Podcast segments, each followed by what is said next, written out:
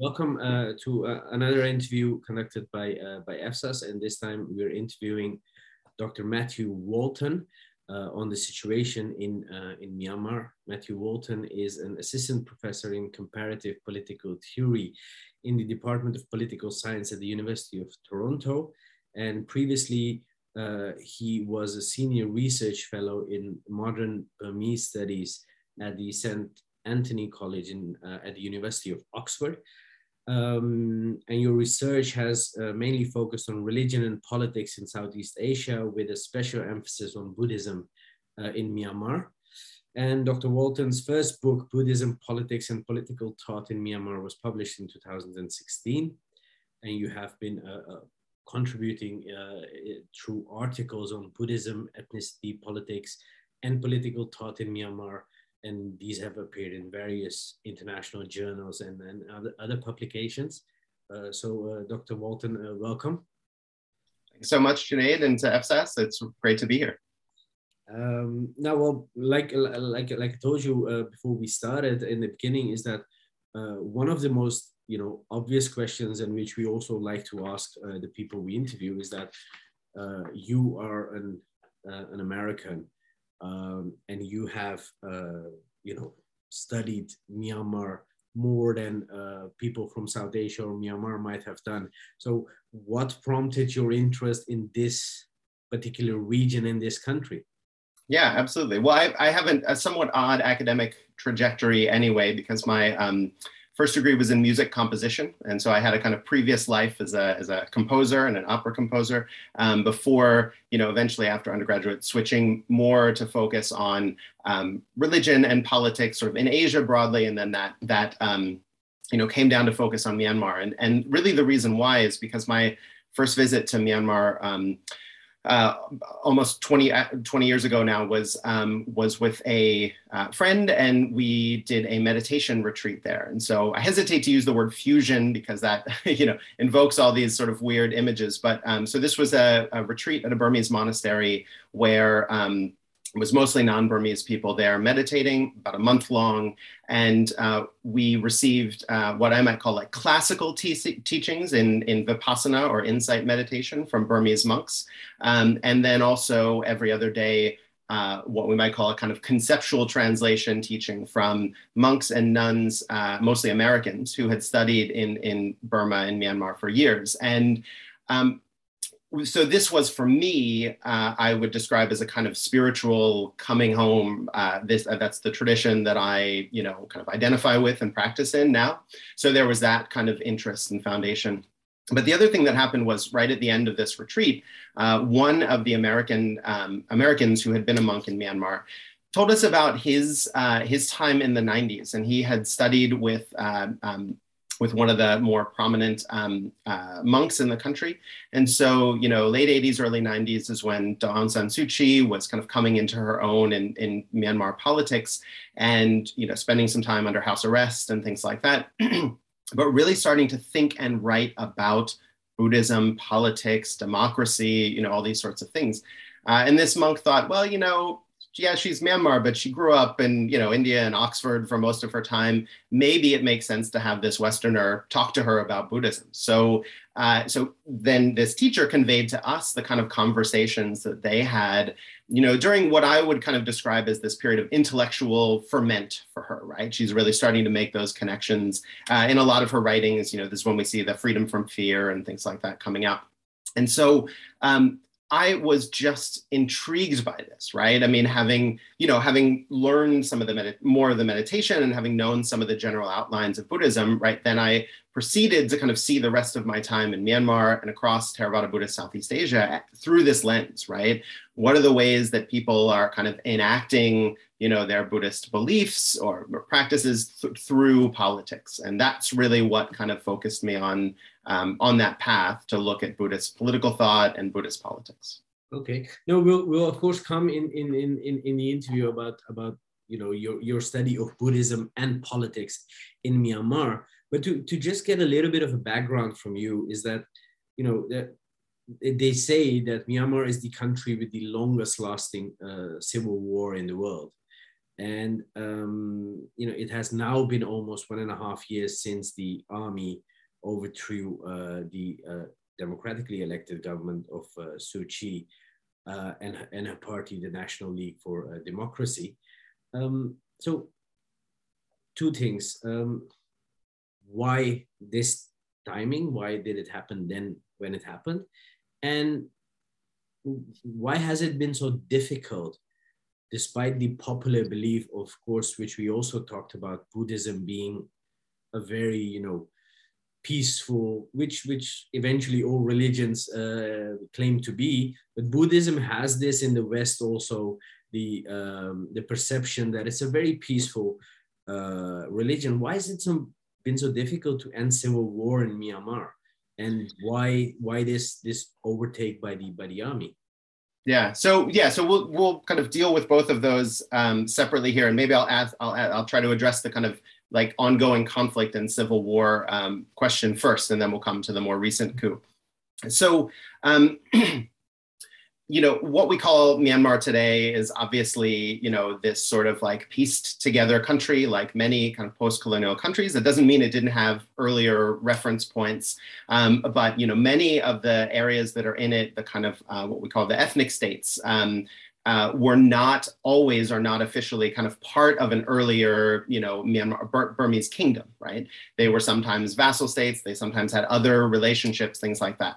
And so, you know, British colonization brought things together sometimes in awkward ways, but then post independence also formalized a lot of those relationships um, in nation state boundaries, right? Which, which created new obligations, right? Created new identities for people. And so the, the, um, you know, the lead up to, um, to independence in 1948 was uh, was still a country, um, uh, well, still not yet a country, right? A territory with a number of intersecting and overlapping identities, right? So you had ethnic identities, um, you have religious identities, and you also had a really strong sense of um, uh, of, of, class at that time, right? So you had a lot of um, activism from the 1930s, 40s, and 50s uh, looking at kind of like class differences as well. And a lot of these persisted then, you know, it, through independence, through the 1950s, um, persisted in resistance movements, right? Persisted in, through um, eventually, you know, kind of independence movements against the state. And um, what a number of scholars have described throughout the 1950s is um, the Myanmar military and the Myanmar, uh, or the sorry, Burmese at that point, military and government early days of independence, barely controlling most of the country, right? Really trying to kind of like get order. And as they sort of moved out, um, obviously kind of creating tension uh, with, you know, with uh, ethnic groups that they were in conflict with. But that particularly happened in places on the border um, in Kachin states and Shan states up north and northeast. Um, and in part, that was because of the proximity of China, and um, concern about nationalists, um, you know, after the PR, creation of the PRC, um, nationalists moving down into the country and the People's Republic kind of coming down in, right, to uh, to chase them. And so the tactics of the military to try to pacify and and sort of centralize the country generated even more, right, uh, discontent among ethnic groups. And so what we saw then, late 1950s, early 1960s, was the eruption of more violence that was met in part with a military coup then in 1962, right? And all of um, and most of those kind of ethnic rebellions at that point, that they were mostly ethnic, um, uh, then persisted in some form or another over the next, you know, so 50 years or so.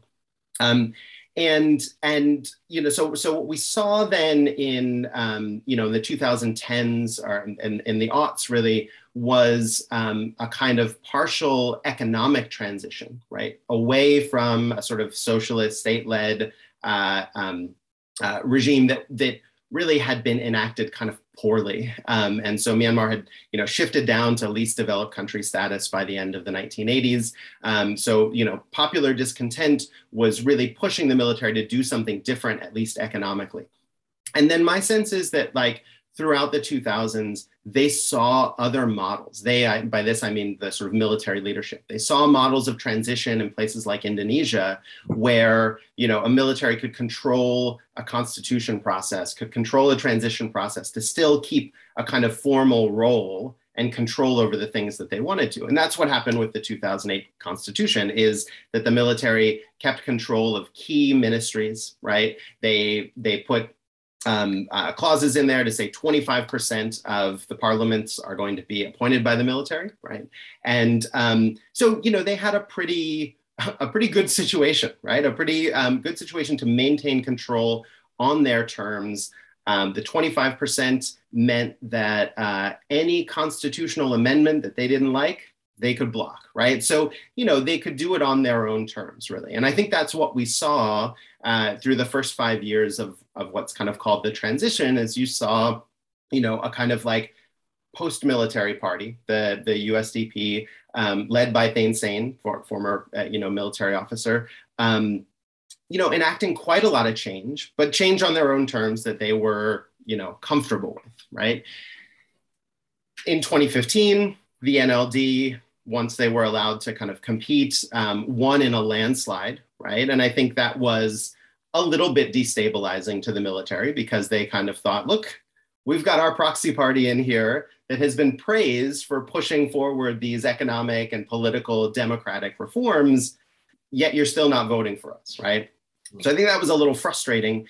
Um, uh, but then, you know, for the NLD to kind of win an overwhelming victory in the 2020 um, uh, election um, was even more, right? Even more problematic. Now, you know, many of us did not actually think, many of us thought that, okay, the military is um, making the same kind of noise that a lot of people are making about elections, right? And election fraud. I think it's really important for us to recognize how much similar discourses in the US and in other places about election fraud um, influenced what the military could do, right, in, in claiming, uh, you know, election abnormalities and things like that. So we heard that, but still, you know, many of us thought, why, why would you get rid of this situation? You still have control, right? It doesn't, in a, in a way, it doesn't matter um, if Aung San Suu Kyi uh, wins, if her party wins, if they have a majority in parliament, because the military, military still controls a lot of these things.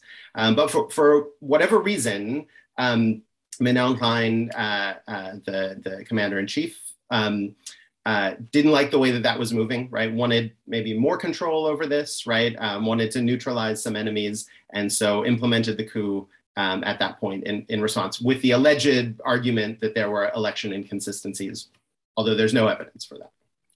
Okay, now before it's very interesting because you went into the history, and before I go to the to the contemporary situation, what strikes me as, again, I've told you that earlier, I'm not the greatest expert on Myanmar, but on the region, what strikes me is that, and maybe you can explain that, um, is that you, Myanmar was part, or Burma was part of British India. Uh, and then eventually the British left and a few countries emerged out of this.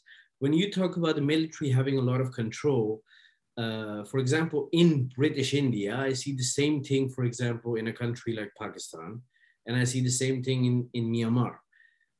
And I, but I don't see it in a country, the biggest chunk of it in India. So why is it that these three countries, which were all part of British India, when the British suddenly left, that they, because in Pakistan's case, you can still explain it probably because uh, apparently the Pakistan, uh, Pakistan inherited much less of the landmass while they inherited much more of the armed forces. So there might be explainable. How can you explain it in Myanmar's case?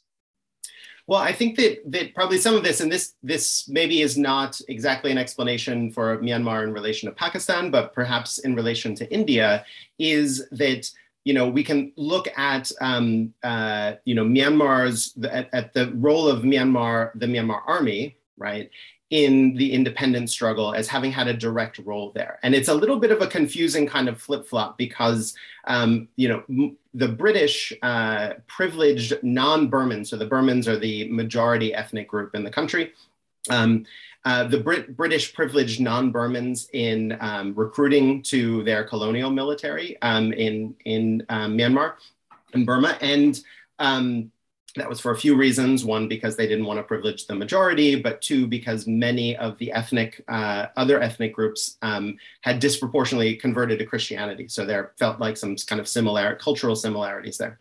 Um, but uh, but what you had was a weird initial alliance where the Burmese, where the, the Burman groups allied with the Japanese on one side, so we're kind of talking about early years of World War II, against the British and most of the other ethnic groups, right? um, to drive the British kind of out and, and away to the peripheries. Uh, very quickly, the Burman groups realized that Japanese rule was not all that they expected it to be. And so within about a year, year and a half, they kind of switched sides joining the British surreptitiously to expel the Japanese as part of World War II.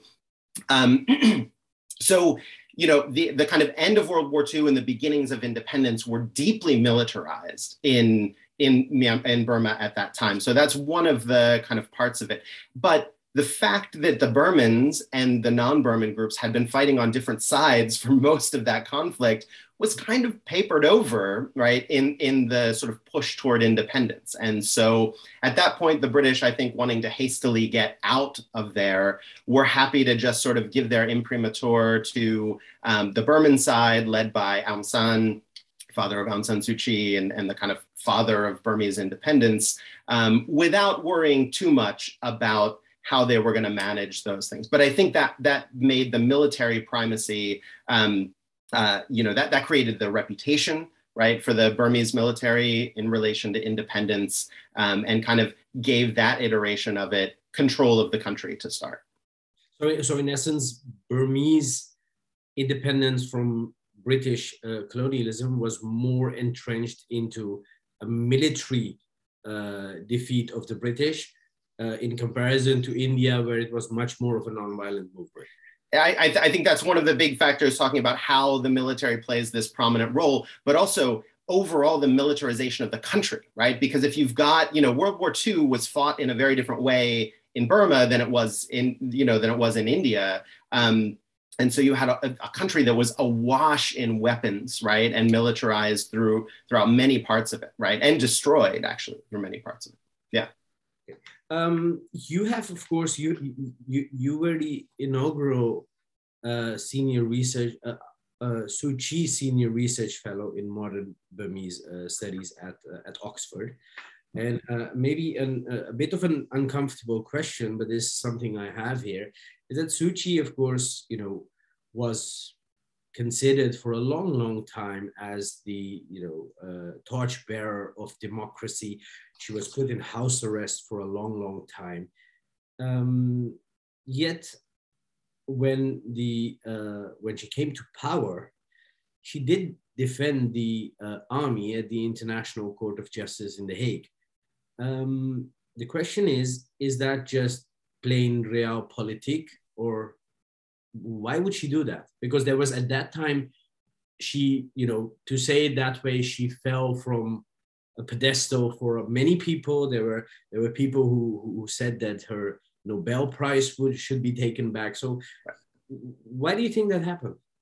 Yeah, so this was, I mean, uh, having this post at Oxford uh, with her name attached to it, um, it, it, you know, it was kind of a, a, a fascinating five years from a moment when she was still kind of in that, um, you know, on that pedestal, as you say, this kind of human rights icon, to, you know, by the end of it, having gone through all of the Rohingya violence um, with, you know, with her either non-responses or responses supporting the military, um, you know, where that became uh, a very different kind of thing to have attached uh, to you. So I, I would have a few thoughts on this. Um, and and nothing in nothing that I, I'm saying am I trying to kind of absolve her. I mean, I deeply disagree with the choices that she made. Um, you know, and I think they were probably influenced to some degree by a kind of personal bias and personal prejudice and also by you know strategic action right? And i think one of the things that's important for us again not to absolve but to understand and explain is you know what were the kind of constraints that she and her party were facing and how did she choose to respond to them as well. So a couple things with with Aung San Suu Kyi you know, if we look at her work in the late 80s and early 90s, you know, her speeches, her written texts, things like that, we can certainly see uh, support for democracy, right? And in some cases, support for a kind of like liberalism and liberal democratic ideals. My argument um, that I make in the book and, and that I've made for a long time is that we also see language that mirrors what we would call the disciplined democracy that we associate with the Myanmar military. Now, that's been there kind of, that's what the guides the 2008 constitution, right? This disciplined, flourishing democracy, right? And so, um, you know, this is maybe an implied idea in liberal democracy, but not something we focus on as much. But the idea that, like, look, if we're giving you this freedom, you got to use it the right way, and that is that is a very clear component of her political thought way back to the late 80s and 90s. There's also a clear component of what I might call a moral democracy, right? Or a kind of Buddhist inflected democracy that intersects with that disciplining, right? So it's kind of like, you know, people need to be uh, the, you know citizens need to be good people making the good choices right? Making good choices for themselves and for others. And you know we gloss that in western liberal democracies in a lot of different ways. You know people complain about uneducated voters or whatever it might be or immoral you know valueless voters. Um, you know, but it has a very specific Buddhist inflection for Buddhist moral values and selflessness uh, in Aung San Suu Kyi's work. now, what also happened around this time was that as her stature was growing among Burmese people because of you know the uh, because of the, the, the the bravery and the sacrifices that she and others in, in her party made throughout the 1990s. Um, the camp the global campaign to draw attention to you know her plight and the plight of democracy and political change in in Burma um, was solely highlighting the kind of liberal democratic components of what she did, right? And that was strategic in a lot of ways. We saw academics doing this. That's part of what the Nobel Prize was about, right? Making her into a human rights icon, which which was, I would say, a role and a, a, title that she embraced at times when it was strategic and useful for her, and then subsequently was very happy to say, I'm not a human rights icon. I've always been a politician, right? And and I think that in and of itself was a political move for her, right?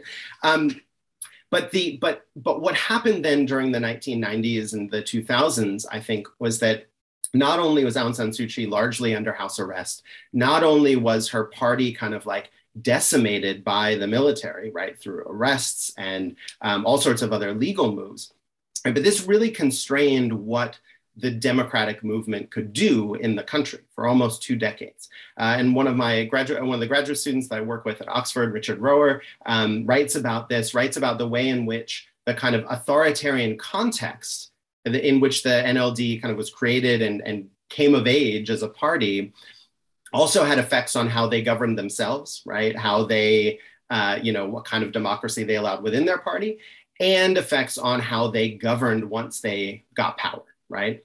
And so I think what we saw with Aung San Suu Kyi was somebody who um, really saw the constraints, the constitutional constraints, right, the other political constraints, and she believed that the only way that she was going to make change was through some sort of compromise with the military, right? Now, I, you know, for, for me as a political scientist, assessing that, um, I think that's logical, right? That makes sense. Uh, very few yeah, it's it's really difficult to point to democratic transitions uh, that happen against a military as well equipped and as entrenched as the Myanmar military, right? Most of these are going to be pacted transitions that will move gradually, allowing militaries to keep a little bit of power, you know, to transition out into civilian guys. And I think that's what she was dedicated to. It's not entirely clear that the military was, you know, was willing to kind of do that with her as well. And I think again, so once we got to the um, uh, the the violence against the Rohingya in 2016 and 2017, the specific um, you know acts of expulsion that have been labeled by many groups now as genocide. Um, uh, you know, she was in a, a bind or saw herself as in a bind, right? She needed to kind of keep pursuing this, you know, if not alliance, at least kind of um, good relationship with the military. Um, now, does that require you to go to the ICJ and defend genocide? I mean, I would say not, right? But um, this is what it's hard for us to parse the degree to which she felt constrained and obligated to kind of do that um, to salvage right the transition to salvage that kind of pacted possibility um, you know but but certainly i think there were aspects of you know a kind of national pride that played into it as well i think she um, did not like the fact that you know she had been praised and lauded by all of the western governments you know when she first got out of house arrest and you know was elected to parliament and then when she got into and into power right? And to be in her eyes again be blamed for something that this other institution did right that she didn't have control over i think there was some defensiveness to that. Um, but it's you know still inexcusable in my view to have gone and you know and launched a defense of of genocide along with a whole lot of lies about the Rohingya and about the military campaign in there that her administration put forward, right? So, it, so it, it was a kind of deserved fall from grace uh, in those respects. She basically ended up being more of a politician than a human rights activist. I, you know, she claims she always was, right? Um, and and I think that's true to some degree, right? Um, but uh, but the you know this was a case where she was absolutely, for whatever reason, willing to kind of strategically sacrifice the Rohingya for broader political interests, right? For the transition. Um, and, you know, that's something that one, somebody who is a genuine human rights icon might not be willing to do, right? No, and in, in, you, you, in, your, in your book, you, of course, and in your research, you, of course, also focus a lot on now we come to that when we when we talk about the Rohingyas and we talk about religion, like in, in, in many parts of the world, of course, religion always, in some way, ends up being politicized, uh, political, and then you have, you know, you have these uh, definitions of you have Islamic terrorism, you have uh, Christian supremacy, um, but you you talk about Buddhist nationalism, and those two things, so nationalism and religion, seems to be very contradictory uh, while in while, while in your work you make the case that this is very much entrenched into into Myanmar. So again, this is a very open question, and then of course we can we can come to the Rohingya issues because that's also embedded into into religion. But what exactly is this religion or Buddhist Buddhist nationalism we talk about in Myanmar? Yeah, so it's a really important question to kind of like um, put them there, and I like the way you described it as you know it's it, these are these are you know, whatever we might imagine the uh, source of our religion and our religious values to be, um, humans have created them, right? And we and humans interpret them, right? And that's just the way that goes. So in my mind, that means that they are inherently kind of political constructs, right? That that we don't um, that whatever truth might be there, we as humans are the ones who are arguing over the truth, right? And so, you know, as a scholar, um, I'm always, uh, you know, my my antenna go up when I hear claims of like true Buddhism, right? A real Muslim, right? Because you know those those are political claims, right? Um, and and they might be for good purposes, right? They might be to try to you know inculcate peace or something like that, but they are still political claims because they are. It's attempting to kind of define what is truly in a religion and what is not. And so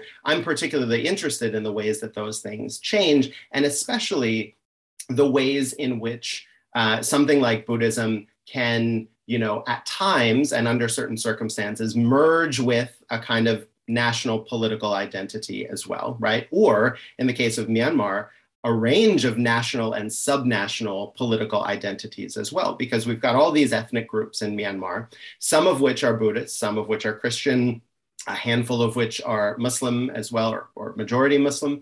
Um, you know, so so you know the first kind of thing to say is that there is no kind of inherent Buddhist nationalism, right? What we get, in my in uh, in my opinion, is sets of circumstances that kind of allow somebody to imagine that their Buddhism and their their Buddhist identity and their national identity kind of either support each other or are you know or are inextricably intertwined right so there's a long history in in um, buddhist polities or buddhist influenced polities of a kind of coexistence right between a religious community like the sangha uh, which is the pali word we use for the group of monks um, uh, and you know the king, the monarch, right? Whoever, whatever the polity is. So there's a long history of a kind of interaction with there and uh, with between them.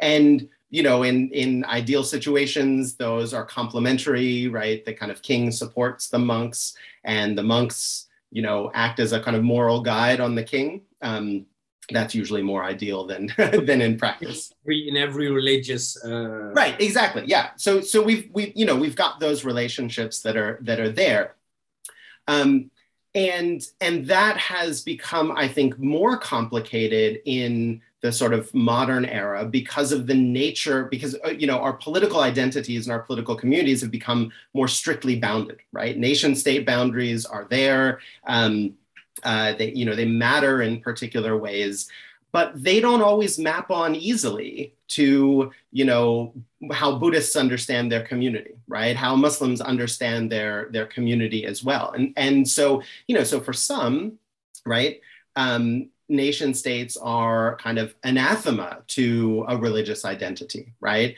a nation state is not what matters for you know to some buddhists to some muslims um, uh, and you know, a nation state is just a kind of worldly, mundane identity. But for others, they see the nation state as necessary to support the religious uh, community as well, right? And so we see those things coming together, and certainly we we we've seen moments of what we might call kind of a Buddhist nationalism. Um, emerge in Myanmar in the past, right? So we had moments, um, you know, from from the fall of the last Burmese monarchy in 1890s um, all the way up to independence in 1948. We saw movements of monks, led by monks who were connecting political independence to what I would call a kind of like spiritual liberation, right? So monks complaining, look, you know, now we've got these heathen British in charge, and not only are they going to repress you politically, but they're not going to support Buddhism and you're not going to be able to, you know, practice in the right way that you should, right? So we see those moments of that. But a, a, a series of particular things I think have enabled this moment, right? This more recent moment of Buddhist nationalism um, in Myanmar. And, and, and it's important to kind of name some of those in particular ways. One of the more important ones, I think, and one of the ways in which it has pushed a kind of Buddhist nationalism that in the past might have been anti colonial or something like that, pushed it in an explicitly anti Muslim way has been what I would call the kind of global war on terror discourse, right? So this is the post 9 11, you know, one that institutionalizes the figure of the Muslim terrorist, right? And, you know, to, to the exclusion of any other possible religious terrorist. And that has had at least two influences on, on Buddhists and, and monks in, in Burma. Um, one is that it's it's sort of influenced their thinking right like they are then more inclined if they see you know the discourse from the west if they see news right um, uh, more inclined to kind of make those connections between Islam and terrorism, between Muslims and terrorism. And frankly, we, we've done some uh, research groups of mine have done some little informal studies where we've just tried to look at Burmese language newspapers. Um, you know, take a, a week or two looking at them, looking at the international news, right? we have never once found a positive story about Muslims or Muslim majority countries. Right? Does that make that you know? So so it's it's a it's a kind of bias in the media that we know exists. I mean, this is why Al Jazeera and other networks are founded. But every day, nobody you know who's reading Myanmar uh, media is getting a kind of positive image, and the only images they're getting are related to terrorism or violence or something like that. But then once these campaigns started in 2010, 2011, there's a kind of international justification, right? These monks can then point to, you know, US presidents and, you know, campaigns in Afghanistan and Iraq and other places um, against Islamic terrorism, right? And, and they can point to that to try to frame a threat internally in Myanmar. So that, that global war on terror discourse was a really important component of what enabled this, this present moment. The other kind of component of it is, is what I'd call the uncertainty of the transition, right? So I don't particularly like the arguments about political transition in Myanmar that are that that imply that somehow military rule was good because it was brutal and repressive enough to keep people from fighting among each other, right? Um, you know, I think often this is how like you know the um, uh, regimes in Pakistan have you know um, uh, justified right some of their um, uh, some of their policies, but also pushing back against democracy as well. We see this in Myanmar too. I don't agree with those arguments, um, but what the democratic transition did, as all democratic transitions do, it introduced uncertainty, right? Political uncertainty, the networks of patronage, you know, the kind of positions that people had built up, whether you're a monk or a business person or a soldier, um, you know, those things shifted in a way that you couldn't predict, right? The next election, that's, that's what's beautiful about democracy. But that was terrifying to a lot of entrenched kind of power interests, right? And what, go, what, what goes along with that, um, you know, as Myanmar has been, let's call it opening up, although I don't really like that, that phrase, but as it's been opening up kind of culturally, technologically, everything like that, there's this real, um, you know, anxiety about what sort of modernity writ large is going to do to Buddhism, right? You know, kids these days, this, this is the like kids these days argument, right? Short sk- skirts are too short. Kids are going online to look at pornography, you know, whatever these arguments are.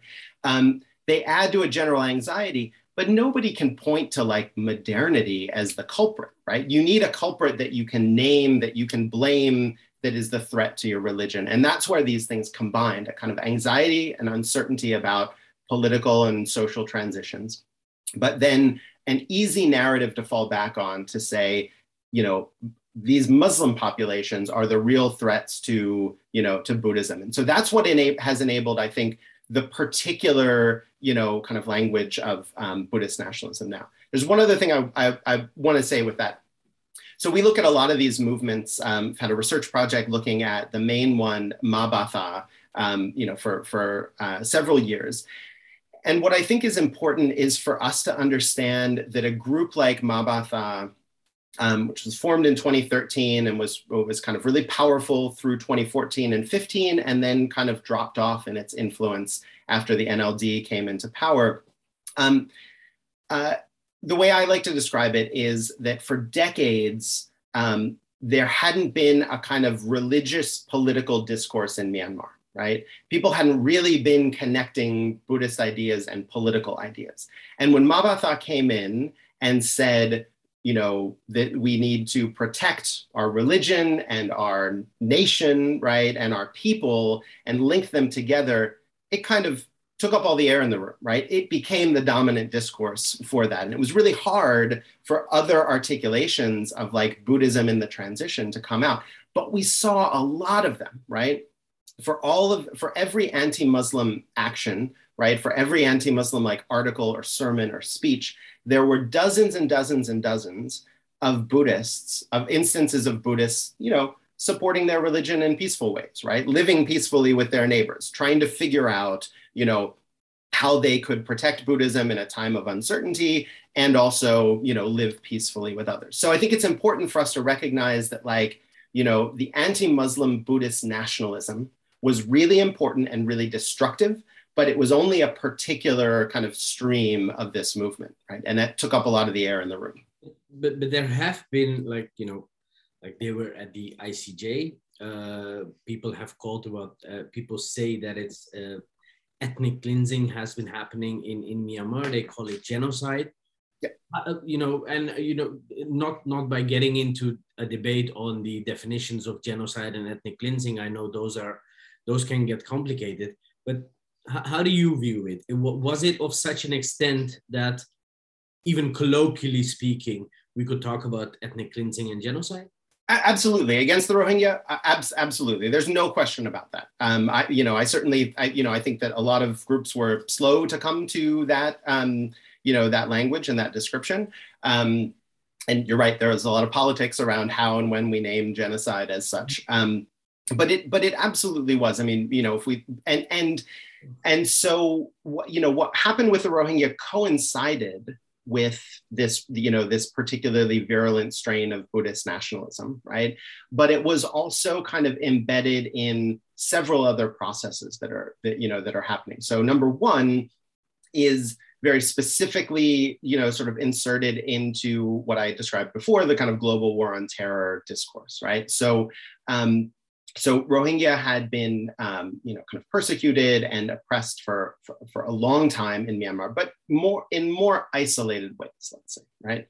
Um, uh, but but with the kind of sudden appearance, right, in um, you know in 2016 of uh, an allegedly Islamic, uh, you know, um, kind of group defending the the Rohingya, um, that provided, uh, you know, a kind of full justification for you know extensive military action right? So that's that's one kind of component that's going on there. That's what enables you know in part the level of violence enables and justifies the level of violence. But you've also got kind of like um, land politics and and electoral politics happening as well. So you know, Rakhine State uh, in the west that borders um, Bangladesh uh, had a population um, largely just um, distributed between the ethnic Rakhine, who are also Buddhists, and um, you know ethnic Rohingya, who are predominantly Muslims. And it, you know, prior to um, you know the violence in 2016, 2017, um, Rakhines were more, you know, somewhere over 50%. Rakhines were the larger population, um, but Rohingya were still a sizable part of that population.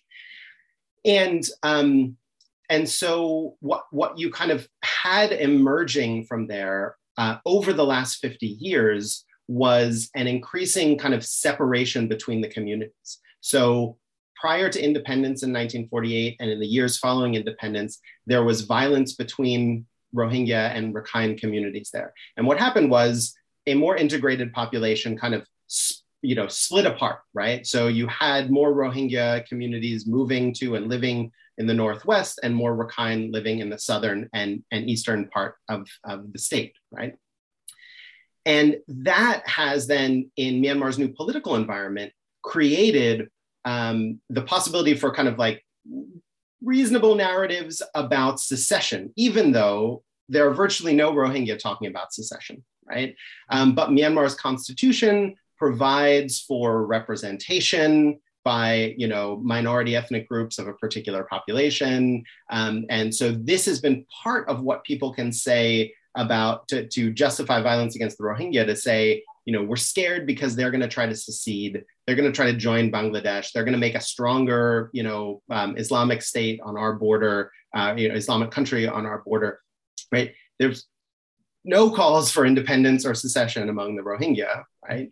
Um, but it's it's those kind of like geopolitical and demographic components that you know create a sort of perfect storm that allows for this kind of violence there. The other component that's there is also, um, to be frank, a kind of racialized component, right? So um, uh, there are ways in which uh, the, the, language on race um, and ethnicity in Burmese is not always clear. There are languages, there's there's words that we use to kind of um, that that seem to mean race and ethnicity and nationality all at once.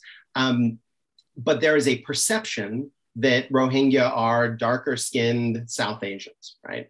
Um, and so there is a kind of racial component to that as well, where um, you know where people have been, where Rohingya communities and even darker skinned um, other groups in Myanmar have been um, you know subjected to violence just because of that perception, right? Um, of the way in which that marks on to you know race, skin color marks on to uh, not only ideas of religion and religious identity, but to ideas of foreigner, right? Um, somebody who doesn't belong here in this country. So you've got all those things happening. But, but, but this has, of course, also has it had its, uh, you know, blowback in the sense that now you have ethnically armed organizations who, who, who are fighting this. And and where where do you see them standing? Do, do they make a chance? Is how how is how are they going to pursue this? What is going to happen to them? Yeah. So so uh, it's a great question. I mean some of them uh, as you know as we talked about earlier on have been fighting essentially since um, you know before independence and right after independence um, so this is decades in the making you know over the last 20 25 years most of the ethnic armed groups have um, have shifted their expectations and their demands from independence or secession to participation in a more federal type of government, right?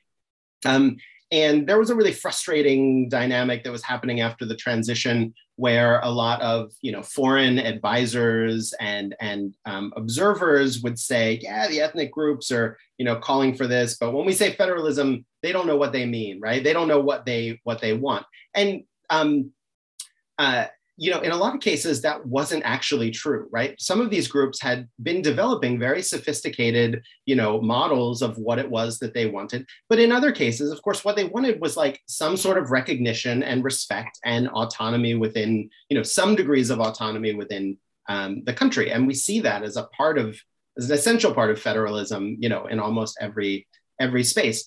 Now they've known that the only way that they're going to get that is to sort of maintain the threat of arms right? I mean that's that is uh, unfortunately one of the only languages that the burmese military speaks. And so um, you know most of them have kept their arm movements. At the same time creating very um, uh, effective uh, governing infrastructures, right? So the so the Karen, um, which, uh, which is an ethnic group, uh, kind of on, on the eastern, um, you know, uh, part of Myanmar, but also spread out across other states, you know, have have developed, um, you know, forestry ministries and education ministries and their own curricula that they're teaching, right, and health ministries and all these things to the to the point that there have been times uh, in the past when people living in Yangon would travel to the border because they'd get better healthcare there, they get better services there, right? So there's a level of competence that has been there, and and that a lot of these ethnic groups have been, you know, showing that they are administrative groups as well, right? That they can govern themselves and and that they're um, you know that that really they're ready right to be part of a federal system as long as they're being um, respected now one of the interesting things that that's happened so we can we can look at the coup um, last year and and uh, and what's happened in the last year year plus a little bit in comparison with what happened after 1988 and 1990 right so 1988 was the big um, protests and mm-hmm. strikes um, and then 1990 was when uh, the military led government had called for an election, um, but then uh, didn't really honor the results. And so there were protests again. Um, and after both those periods, a number of like students and political uh, leaders fled to out of the cities into, you know, the, um, uh, into the ethnic states on the border. Some of them joined these armed movements. And we've seen the same thing happening today or for the last year as well. One of the biggest differences, though, is that you know when you talk to um, ethnic uh, you know ethnic armed uh, groups and their soldiers from the 1980s and 90s, you get a sense that like there was still um, so what they would maybe call a kind of Burman supremacy, right? Burman Buddhist supremacy kind of idea, like you know that the, that the Burmans were the real Myanmar people and and these these were like ethnic younger brothers and sisters kind of thing. You you you get a lot of that in the narrative, right? And as a result, a lot of those like coalitions didn't really last very long, and and they were once they moved out to you know the kind of um, jungles and forest areas, you know they didn't have an effect on domestic politics in the big cities. This is now a very different dynamic today, right? So not only do we have people moving out there, you have a kind of a really strong discourse of respect for the ethnic groups that have been fighting for a long time and a public self-critique from Burman Buddhists, many of them who are you know talking about on, on Facebook and other social media saying, I'm sorry that I didn't recognize these dynamics earlier. I'm sorry that we didn't really see, you know, how you were being treated. And commitments to doing something differently, right? Commitments of, of, of respect and commitments to a kind of different type of federal system in the future. And that's complemented then by these um, PDFs, these People's Defense Forces, right? Which are not only Burman led, right? But they are um, uh, popping up in all sorts of places where the ethnic armed groups aren't, right? To continue the struggle in other places. You've got urban kind of guerrilla warfare happening with other groups in the cities.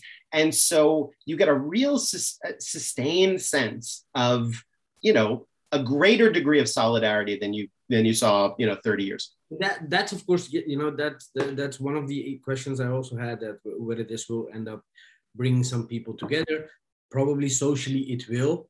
Um, but on the other hand, you just said that you know the Burmese army is uh, the only language they speak or understand is of course uh, the language of the gun, and militarily speaking, these ethnically armed groups, what chance do they make against the Burmese army? Because uh, and that was the, the, the, the, the foreign relations of the Burmese army, because the Burmese army is supported by, allegedly supported by the Chinese. Um, you know, when, you, when you were talking about the Rohingyas, it also reminded me a little bit about the plight of the Uyghur Muslims uh, in, in Xinjiang. So militarily, probably they don't make a chance and maybe a social change can erupt uh, bottom up. But what role does the does does China play in this in this conundrum, uh, especially when it also the coup happened? Uh, I remember that famous line of I think it was a foreign minister saying that they have taken note of a small uh, cabinet reshuffle in in Myanmar. How do you see China, which is not the obvious democratic uh, you know country in the region, how do you see them uh, playing a role here? Yeah. So so before I get to China, I just want to address the kind of like the military question there, right? So you know, for for decades, many of these armed groups, while never reaching the you know the the the numbers or you know the level of being armed as as as the as the Burmese military um, you know have effectively fought them to you know a stalemate in many in many situations and have often you know driven them out of territory right? So this is this is an unequal battle but one in which um, the arms that the Burmese military has had haven't always made up for you know their lack of training or the uh, or, or the fact that they treat their their soldiers terribly right? I mean they are this is this is a network of indebtedness right? And um and uh, an obligation that that creates more hatred when they send soldiers out to places because they don't pay their soldiers enough. And so soldiers go and confiscate food from people you know local people in order to live. So you know they're generating a lot of hostility in, in doing that. And, and in part that's what's allowed some of these ethnic armed groups to you know to survive and even you know um, win uh, some of these some of these battles. Um, but they are not getting that sufficient support to beat the military now, right? I mean, this is a kind of sustained, like guerrilla sort of battle in a lot of places. Um, and you know, pretty much no Western country has uh, has been willing to kind of arm these groups. Obviously, the situation is different politically than it is, is in Ukraine, right? But the you know the relative openness to support a resistance movement uh, in Ukraine against Russian invasion. You know, we haven't seen any of that. And frankly, the the you know the national unity government, the sort of shadow government that's formed representing um, uh, the people who are resisting, and the PDF groups are basically crowdfunding. I mean, this is you know this is a resistance that couldn't have happened you know 10 years ago without the sort of infrastructure that we have to do that but they are fighting right and there is there is for so many people a kind of you know a sense of no return right? That that whatever compromises seemed possible over the 1990s 2000s 2010s are, are done right? Those seem to be obliterated by and that's the, the sense from a larger group here. So then we get to china.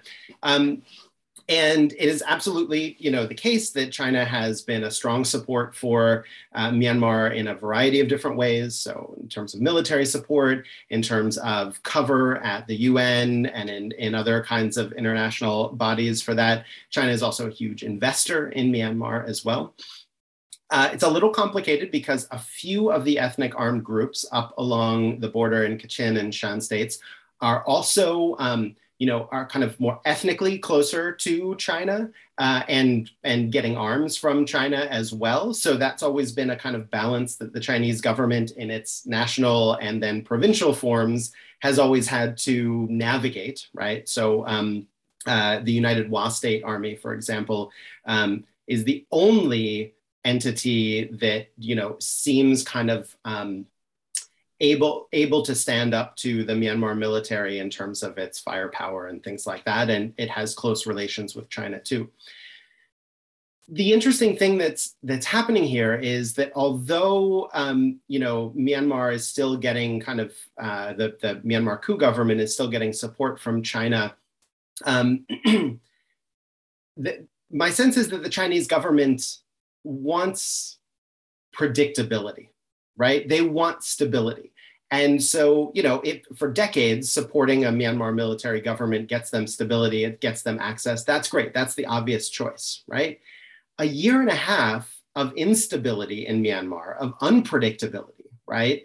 Um, is not to their benefit. It's certainly not to the benefit of any of the Chinese companies that have a lot invested in, you know, in, in the Myanmar economy and in different sectors and things like that. And so, um, I, I, you know, I think that might be one reason why we've seen support but you know maybe kind of more tepid support than you might expect um, precisely because i you know i think um, the chinese government has an interest in getting to stability sooner rather than later right? And even prior to the coup um, we saw some interesting dynamics where um, you know you sort of uh, felt in the first five years of the transition that the usdp government which was the kind of military proxy party was um, more of the group that was opening up to Western uh, investment and you know to better relationships with com- countries in the West, in part because there seemed to be a sense of like um, skepticism and worry from military leaders of an over reliance on China, right? Over dependence on China.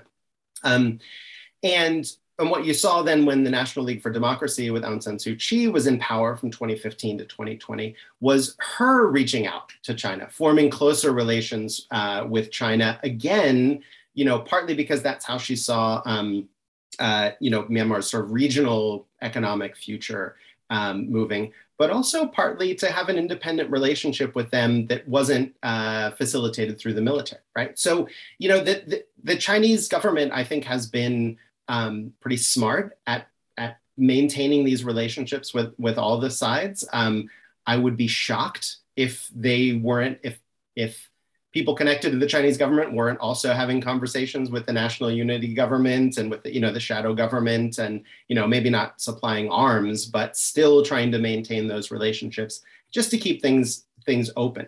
But the, the, the fact of the matter is that even minimal support from a country like China, a country like um, Russia, and even regional partners like Thailand um, is more than enough to keep the Myanmar military government going. Right? I mean, it's crippled, but it is it is still functional. There was the, um, hasn't it? You know, uh, there there have been scholars who are saying that you know Chinese involvement in the region and maybe you know maybe that's also the reason that at some point of time people in Myanmar were looking not to be over reliant on China, but you have seen Chinese uh, influence in Sri Lanka and where the country is heading now. Uh, you see that, uh, for example, also in, in Pakistan, where a lot of investment of China is and where there is also an economic crisis. Uh, and you see that in Myanmar as well. Is there some kind of uh, do you feel is there some kind of regional you know acceptance or acknowledgement of the fact that this over reliance on china is actually more hurtful than it benefits them yeah i don't I, I, mean i think that's a really difficult calculation for all the people who are involved right i mean the, the you know the um, the political figures and others um, because there are certainly moments of you know, kind of what we might call xenophobic, or, or at least in this case, anti-Chinese, kind of like economic nationalism, right? So um, you, uh, one of the really prominent ones was uh, in the early years of the transition when the president, um, to everyone's shock, uh, put a pause on the very controversial Myitsone Dam project uh, in Kachin State that was Chinese funded. Um, and this, this, you know, was a surprise because nobody expected the sort of military um, uh, proxy party to do that. Um, and the Chinese government reacted, you know, as affronted, you know, for all this. But in my estimation, really what happened was that project was the kind of sacrificial lamb to show, you know, we're listening to people. We're not just going to let, you know, this foreign country take over.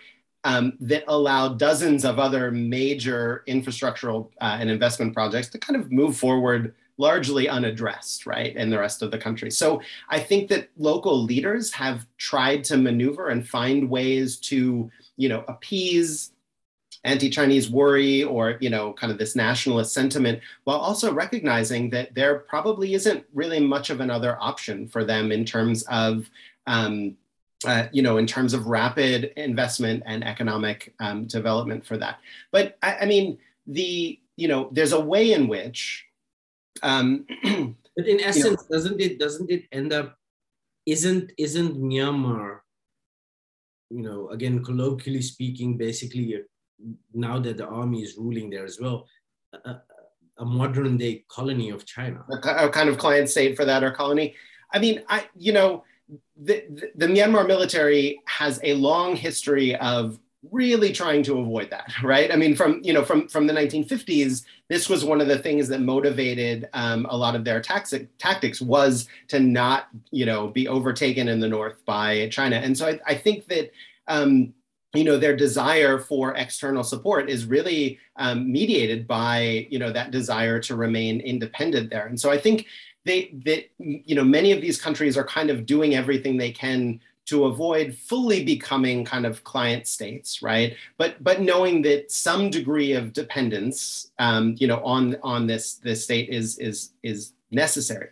And you know the dynamics of that changed after 2016 2017 because you know you saw uh, investment in Myanmar from you know 2010 to 2017 really diversifying, right? You had a lot of, of um, companies from different countries coming in, a lot of different projects, and then you know as a response um, to uh, the Rohingya genocide, many of those countries pulled out their you know their monetary support or lessened it. Um, a lot of companies uh, you know from other places started to rethink that as well. So you know post 2017 the pendulum swung the other way and a country like Myanmar had fewer options to go, right? So they had to become more um, dependent in that way. But I think Myanmar, Myanmar's leaders have always looked also to regional blocs like ASEAN, right? Because investment from you know Thailand and Singapore and other countries is is, is still really high um,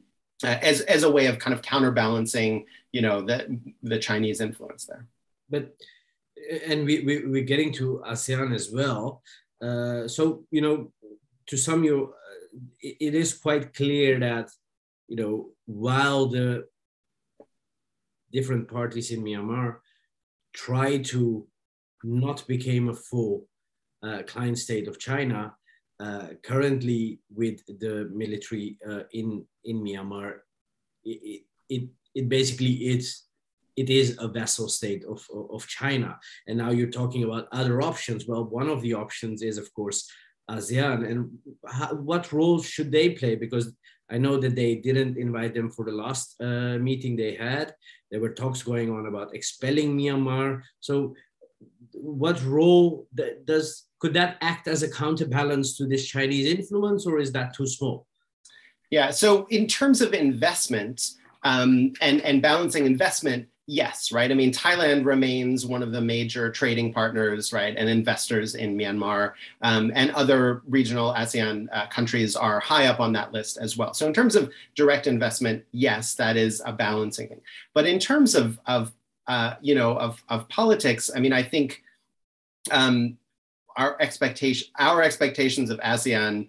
Uh, need to be pretty low, and I think ASEAN has proved itself, you know, um, to be very capable of kind of regional integration, right? But not necessarily of um, effective response to domestic political crises, because ASEAN is guided by this famous non-interference principle, right? Which which is you know partly um, you know I think partly it is a it's a it's a tactic so that the different countries can maintain access to each other, right? You actually hear this a lot in ASEAN representatives' um, language about being able to go, you know, we're the only ones who can go in and talk to the to the generals, right? You know, and these other states don't have access. So we need to keep that access. And in order to keep it, we can't be too critical, right? and then the other one is the kind of like self-defense uh, argument, which is to say we're not going to get into skeletons in your closet because we don't want you to do it, you know, to us next year when we start repressing X minority group in our country. And so, you know, there was talk about this. There was, there's, uh, I think, um, certain leaders in ASEAN, uh, Malaysian uh, leaders in particular, were very vocal and very critical after the Rohingya um, crisis in 2016, 2017. We saw a few individual leaders be critical after the coup as well. Um, and ASEAN leaders, I think, have always kind of played with like let's try to do the bare minimum. Um, as you as you said, there that you know there were some disinvitations or uninvitations, but those were papered over through kind of bureaucratic language. That wasn't a you're not invited because you are, you know, gunning down civilians on the street. And ASEAN this week is having a defense ministers uh, meeting where the Myanmar defense minister is there, right? So I don't think that ASEAN is going to be a kind of political for uh, a force for political change in there, um, but it remains crucial for Myanmar to have the access, um, you know, to them for those for economic reasons. As long as they are not going to be a political change, and China is supporting the the military there wouldn't be a change then. No, and I think that's and, and that's what's scary about this situation. Um, you know, on the one hand, it is deeply inspiring, right, to have watched so many people, you know, kind of stand up and take risks and and sacrifice so much for, you know, these, uh, you know, kind of dreams, whether they're democratic dreams or dreams of kind of peace and coexistence. Um, uh, to to do that, but it is really hard you know, in history, as I said before, we don't have a lot of these, um, uh, we don't have a lot of examples of, you know, domestic resistance movements that are relatively poorly armed, um, you know, defeating a military without some sort of, you know, exogenous shock or without, you know, support from, um, uh, you know, from external actors. And we don't really see that right now. So it's hard to see anything other than this kind of status quo, which is destructive for so many people. But is, isn't it, uh, you know, I, I get that. And I, and I find it also, you know, of course, a lot of it is politics, but one could say that, you know, why support the Ukrainian uh, people uh, fighting the Russians uh, and, and not do that uh, with, with, with the organizations in Myanmar. But don't you think that one of the reasons of that is also because then you're actually getting into a conflict with China? Yeah, absolutely. I mean, you know, so I have no doubt that that is one of the big factors that has prevented, you know, countries like the US or the UK or others from taking a more kind of like active, visible role, right? Um, I mean, let's not forget that you know there's no proxy conflict with Russia in Ukraine. You know, there there's a much more direct conflict there, which is which I think has um, you know had an effect on the ways in which um, you know the U.S. and other European countries have supported Ukraine, right? But they have you know found ways to do that. I think there's also the fact that that what we're talking about in Ukraine is a foreign invasion, right? Um, versus a kind of civil conflict and a coup, and and I think when it comes down to it, you know, most of the countries in the UN, no matter how they might uh, be critical of the Myanmar military, are unwilling in most situations um, to, uh, to, you know to kind of violate norms of sovereignty there, right? I mean, the, the you know the Ukrainian conflict is responding many, to a norm of sovereignty. We right? have many American governments trying to overthrow even democratically elected governments in countries. Right. So that's the other thing, right? That, that's exactly where I was going to go, which is to say, un, unwilling to do that unless there is a kind of clear right. strategic or economic kind of imperative. And Myanmar offers none of that really right i mean there's there's no upside to it and that is the sad kind of geostrategic truth um, th- there's no kind of reason there was every reason for you know the Obama administration to kind of open its arms to the transition and to work with them, but um, but but you know every geostrategic reason not to get more involved with that. And and unfortunately, despite as you say correctly, a history of the U.S. and Western countries getting involved uh, in deeply destructive ways, picking sides in domestic conflicts, they're they're unlikely to do it in this. Situation. And and and and and one of the biggest factors on top of that is that is almost getting into a conflict or an open conflict with, with the Chinese side, of course. Yeah, it, it, it definitely risks that, right? Um, and, and certainly there are many other parts of Southeast Asia where uh, the US in particular is all but in a kind of open conflict with, uh, you know, with China and South China Sea, um, you know, kind of like dominance and jockeying. And, and I don't think they want to risk, uh, you know, something with, where the stakes you know, for them are, are so low. The, the geostrategic position of, uh, say, a Taiwan would uh, justify, for in the U.S. perspective, to get involved, but the position of Myanmar wouldn't. No, and I think you know, there's there's there's certainly a history with Taiwan, obviously, um, but we've even seen, you know, a uh, what I would say is a kind of um, you know the U.S. government making every effort not to push you know that commitment to defend Taiwan all the way up to the edge, right? Um, and so they're they're I think they're trying to avoid a direct conflict with China in every one of those ways. No, um, we're actually coming to the end of the of the interview, uh, and I've just one one one one end question uh, for you, and that is uh, two ways. Is that you in many ways you've you, you've described how the situation is now and it doesn't uh, it doesn't make me optimistic about the future at least in, in democratic terms uh, and but but you also talked about uh, a little bit of hope where you see some social changes on the ground. So what what are we looking at in myanmar in let's say five years? Is it, will will will this military rule actually bring those people very much together? And could they could there be a miracle? Or is this going to continue and at some point of time it will disperse and the military will take still be there right yeah so it's it's um I, I like the way you put that question and and i'm and i'm really glad that you kind of picked up on the the you know the kind of yes we've got this entrenched military but in the response we have not only kind of like the the generation of solidarity, right? A stronger solidarity than we've seen, but also, you know, really strong impulses for social change, right? And I think that that um, and that's kind of where I want to start with this is is because we have seen so much of that, right? I mean, so much of the kind of public face of a lot of these movements is young people who are in really, I think, productive ways, you know, questioning you know tradition or or um, you know received norms things like that so you know pushing back and men and women pushing back against gender norms in the midst of conflict to say look you know what we've been repressed or we've been repressing our sisters and mothers and daughters in these ways and we need to, you know this is a moment while we are fighting for our lives to be doing so in a way that like creates an alternative kind of um, social arrangement, right? And so we see this sometimes the older generations of politicians are dragged kicking and screaming towards this. So the national unity government, the shadow government, is has some folks who have been you know elected to, to positions uh, from the NLD and from other parties. It also has a lot of activists and a lot of different kind of political and social figures. It's incredibly diverse, um, ethnically, gender-wise, um, religiously, right?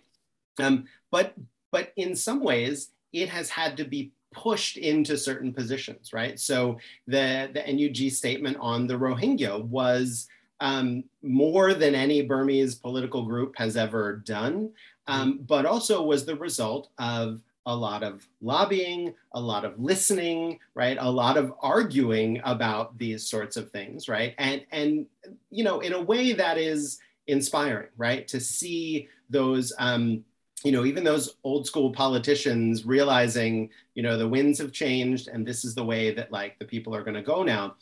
Um, that also suggests that there is no easy end to this conflict, right? That you have people who are now um, uh, irrevocably alienated, right? I mean, you know, when you're when you're fighting in the streets um, for months and months at a time, there is no easy way to go back, right? Whether you are somebody who's who's you know resisting the government in the streets, or whether, as we've recently seen um, in an article that I think was from uh, um, uh, Radio Free Asia uh, that looked that had cap they, had found a um, Burmese army soldier's discarded cell phone that had a whole bunch of pictures and videos and things like that of him and his comrades speaking really glibly about the people that they had killed and how they had done that, right? So they don't come back from that easily either, right? And so it's really hard to see what the resolution is for that.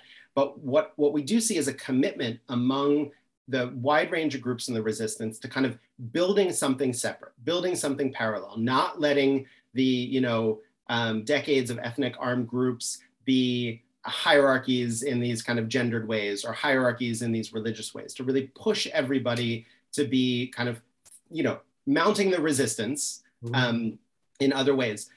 That solidarity and that sense of we're not going back uh, suggests that this is just going to be a really awful, protracted conflict.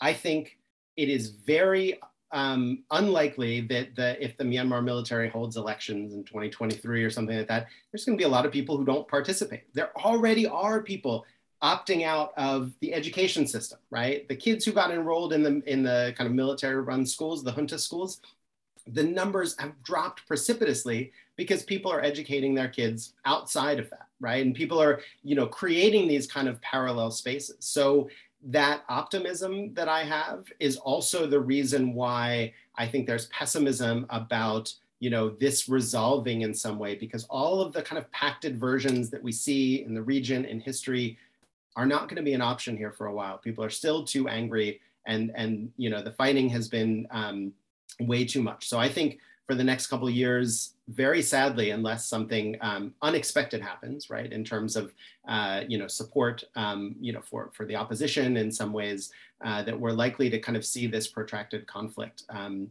uh, and the the only real hope, or the big hope, is that uh, the people who are resisting can sustain kind of these societal cultural change that they're doing, that they're leading there, um, so that what comes out on the other end is not a repetition of what's happened in the past, but of something that reflects a kind of you know new set of social relationships there. And now, of course, you know even if there is outside of sport, it's still prolonging conflict. It uh, will, yeah. So, so, unfortunately, in the coming years. Um, hello. Yeah. Hear me? Oh, sorry. so unfortunately, I, I just got, uh, I think something happened with, with the account. Um, so unfortunately, in the coming years, probably we might still end up uh, of having the military government in power. And even if things would change, like you said, with an election coming up, maybe uh, they would still remain in power with uh, with their proxies yeah, in power with their proxies, with a large portion of the population, you know, either choosing not to participate or actively resisting, right? Um, you know, which will, will make at least kind of two, you know, two governments and, and two communities um, in the country there.